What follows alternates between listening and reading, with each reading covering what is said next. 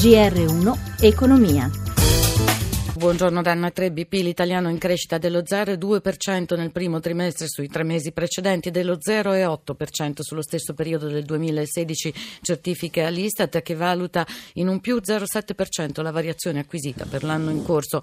Pasqua e tasse frenano il mercato dell'auto ad aprile in Europa, meno 6,6%, resta positivo però il bilancio dei primi quattro mesi dell'anno, più 4,5% rispetto allo stesso periodo dell'anno scorso. Fa meglio del mercato Fiat Chrysler che ad aprile rallenta solo dello 0,5% e porta la propria quota di mercato al 7,5%.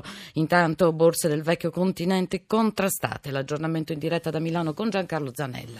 Sì, buongiorno. Restano negative Zurigo, Parigi e Francoforte, ma con perdite limitate appena sotto la parità. Parigi, che è la peggiore, si fa per dire cede lo 0,39%. Positiva invece Londra, che guadagna lo 0,55%. Madrid più 0,12%. A Milano Fuzimib appena sopra la parità più 0,12%. 0,03%. Ancora positiva Atlantia dopo aver lanciato l'OPA eh, per eh, quindi l'offerta mm, pubblica di acquisto e scambio su Avertis più 0,97%. Il titolo migliore è Mediaset che guadagna l'1,69%. Sul mercato obbligazionario spread BTP Bund che si riduce a 180 punti base con il rendimento del nostro decennale che scende al 2,23%. Infine per quanto riguarda il mercato valutario l'euro si rafforza nei confronti delle altre valute, in particolare con il dollaro e sopra un dollaro e 10 cent, anche nei confronti della sterlina, quasi 86 pence per un euro. A voi la linea.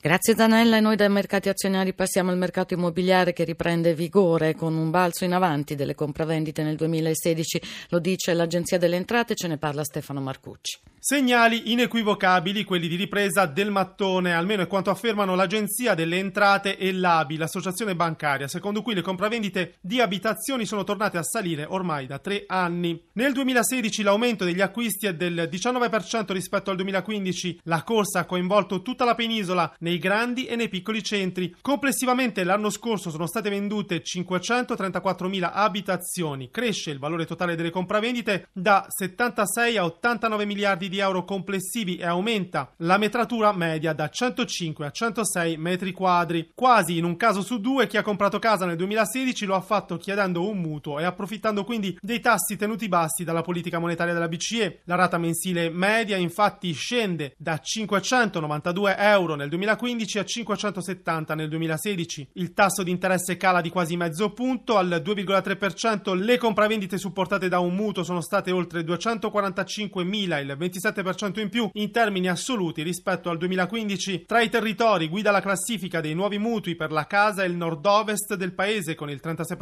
del totale, seguito dal centro con quasi il 22%. L'importo medio di un mutuo si avvicina ai 120.000 euro, la durata media è di 22 anni e mezzo. E adesso l'occupazione al via Job Talent, il nuovo portale realizzato da Confartigianato Lombardia ed Ente Lombardo per la formazione nelle imprese che mette in stretto collegamento imprese e scuole della regione. Dalla sede Laura Troia.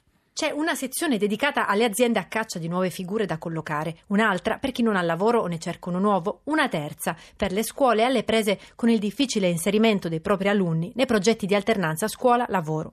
Tutto questo è il Job Talent, il sito che da oggi Confartigianato Lombardia insieme con l'Elfi, ente lombardo per la formazione d'impresa, mette online. Eugenio Massetti, presidente di Confartigianato Lombardia. Stiamo parlando di un 51% di disoccupati nell'età giovanile, cioè dai 15 ai 29 anni anni. Il portale offre una serie di servizi, per esempio, vuoi aprire una partita IVA o avviare un contratto di apprendistato, Job Talent ti spiega come. Chiaro, per quelli che vi accederanno non sempre varrà il detto chi cerca trova, soprattutto quando si tratta di un posto di lavoro. Job Talent resta però uno strumento utile che connetterà più velocemente imprese, giovani e scuole di una regione complessa come questa, spiega Massetti. Di qua l'alternanza scuola-lavoro che permette ai giovani durante il tragitto scolastico di entrare nelle aziende e di farsi già un po' le ossa. Questi assistenza Cristina Pini in regia Giannitola da Neutralbi. Buon proseguimento d'ascolto.